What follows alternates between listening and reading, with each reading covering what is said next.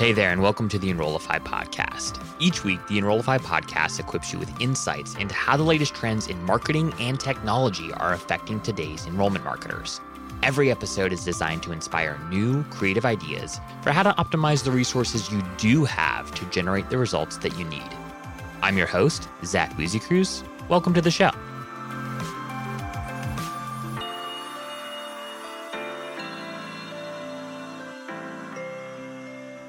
Hey everybody, Zach here. So the Enrollify team and I have been super hard at work over the last couple of months on some big new projects. I can't wait to tell you all about all of them. Unfortunately, I can't do that today, but I am pumped to share one of the big ones with you all today.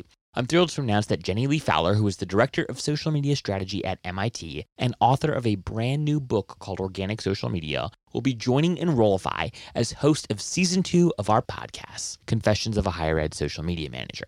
Jenny has spent her entire career working in social and is currently in charge of developing and executing institutional wide social media initiatives for more than 200 departments, labs, and centers at MIT. She also manages MIT's flagship Twitter, Facebook, Instagram, and LinkedIn accounts. Prior to MIT, she served as social media manager and web editor for the Harvard Kennedy School of Government. Jenny is a recurring correspondent for HubSpot's Inbound and a recognized voice across the social media marketing space. In this new season, Jenny covers the do's, the don'ts, and dynamics of the complex, challenging, and changing social media ecosystem. Together with other higher ed social media managers and strategists that she'll bring on the podcast, she'll analyze the successes and failures of those in the higher education social space. What went right, what went wrong, and what are the lessons to be learned. You can also expect novel and actionable steps so you can push past the pitfalls that others have faced. No matter if you're a team of 20 or a team of one, you're bound to find something of value in this podcast.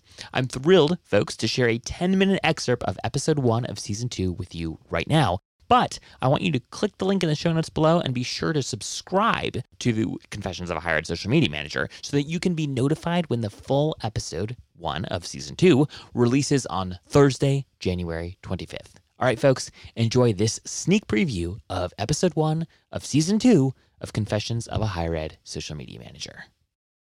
I'm super excited to have Kellen Manning here with me today. Kellen currently works as the Director of Digital Public Relations for the Office of Strategic Communications at Penn State University, where he oversees the long term strategy of the flagship Penn State social media accounts and the social media team. And in the past, he has worked at Boston University, MIT, and Harvard in digital and social media roles across alumni relations, student life, admissions, and undergraduate communications. Kellen, Welcome. Hello. Glad to be here. Thank you. I'm so glad you're here.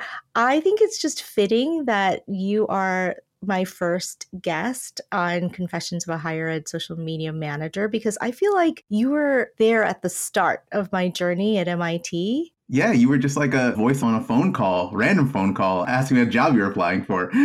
yeah.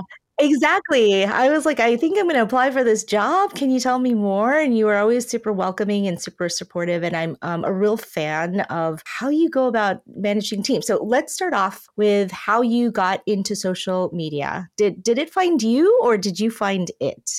Uh, I think technically it's a little bit of both. It was completely accidental. I remember uh, 2009. I was looking for what could be my final project in grad school. I had no idea. And at the time, Twitter was just becoming like a thing. Most of the tweets at the time were like everyone teaching people how to use Twitter. It was Ashton Kutcher and like oh, Alyssa Milano like giving advice and Questlove. It was crazy.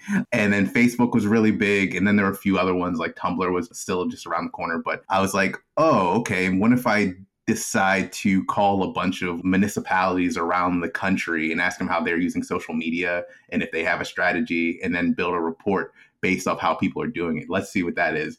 And in the meantime, I was gonna, I went to work for the municipality I lived in to like be like their digital person as like an unpaid intern for like the length of my semester.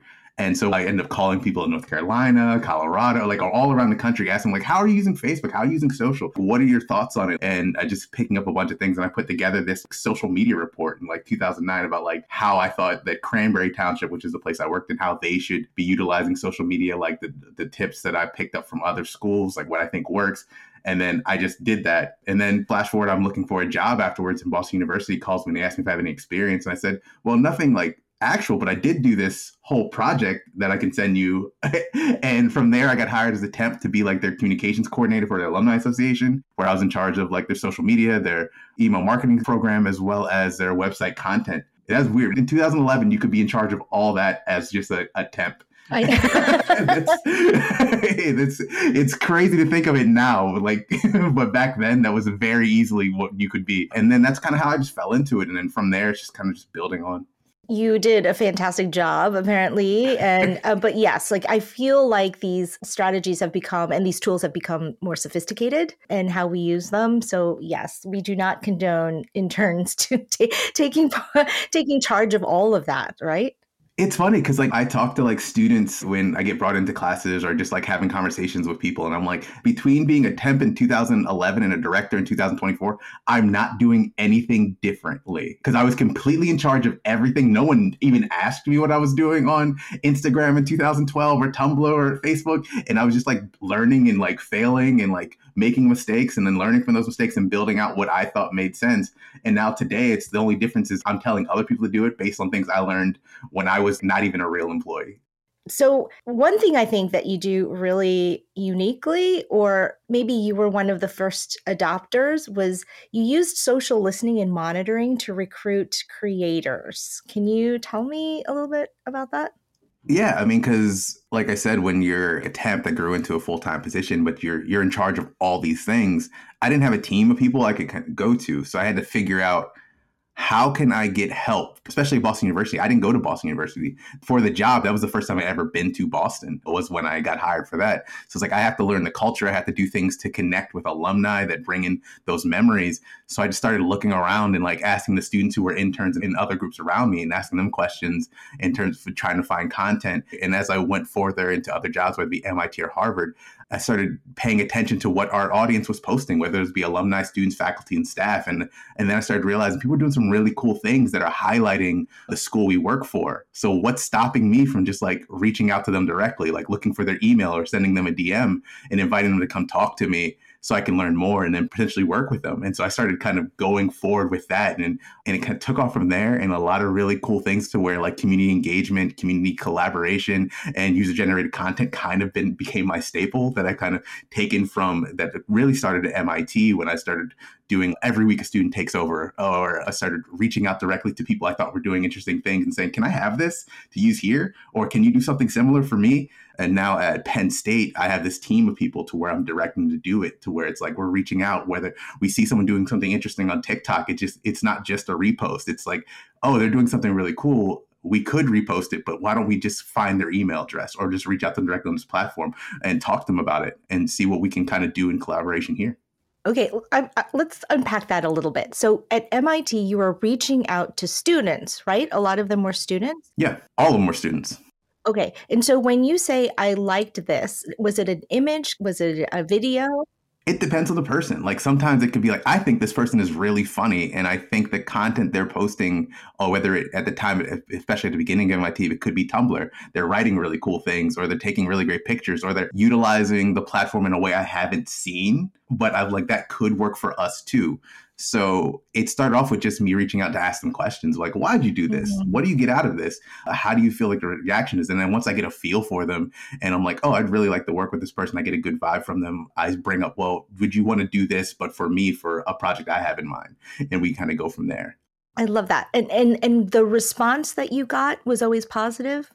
So yes, and that was I think that was the biggest lesson that like I had to because when I came into especially MIT and I worked in their student life department to run their social media, they really didn't have a social presence at the time. I had to build that from scratch, and a lot of time what it was is letting people know that student life existed at MIT because that was a new concept back in 2013, 14 when I worked there. Because they're like, "What is student life? What do you what do you do?" And then and then there's also this uh, idea of from people where it's like, well, MIT students don't really use social media that way, so you're not really going to be able to connect with them or or engage with them. And so I just kind of said that I'm going to prove that wrong. I started reaching out to them, and they you did. yeah, and what I found was like they at no point would anyone say no to me. Like a lot of them were like really excited just for the opportunity to represent uh, your institution, especially if you lead it with, I think what you're doing is awesome. I don't want you to change anything about it except just don't swear, don't do anything to get me fired, don't do anything to get you in trouble. Right. But who you are, like these things that you're posting, this is what I like. And I give them examples. I'm like, I saw you did this. I love this. And the only thing I ask if you're going to work with us is just be yourself. Don't think about like, I bet they want me to sound this way because I don't feel like that's what connects people. Like that's like brochure strategy from like the 90s and 80s. It's not authentic, right? We want to hear like the authentic voice of the students and the character. Exactly. And from there, I've learned for the most part, 90%, 95% of the people you reach out to are more than willing to help you, especially if you let them know that you're reaching out because you like what they're doing. Hey, friends, hope you enjoyed this sneak preview of episode one of season two of Confessions of a Higher Ed Social Media Manager. Before you move on with the rest of your day, I'd love it if you could quickly click the link in the show notes below and be sure to subscribe to Confessions of a Higher Ed Social Media Manager so that you can be notified when the full episode releases on Thursday, January 25th. Thanks, all. Thanks for tuning in to this episode of the Enrollify podcast. If you liked this podcast, chances are you'll like other Enrollify shows too. Our podcast network is growing by the month, and we've got a plethora of marketing, admissions, and higher ed technology shows that are jam packed with stories, ideas, and frameworks, all designed to empower you to be a better higher ed professional. Our shows help higher ed marketers and admissions professionals find their next big idea and feature a selection of the industry's best as your hosts. You can learn from Jaime Hunt, Allison Turcio, Ardis Kadiu, Dave Kibbles, Dustin Ramsdell, Terry Flannery, and so many other of your favorite leaders in higher ed. Enrollify is made possible by Element 451, the leading AI powered CRM for higher education. Learn more about how to leverage technology to engage the next generation of students in the ways that they want to be engaged at element451.com.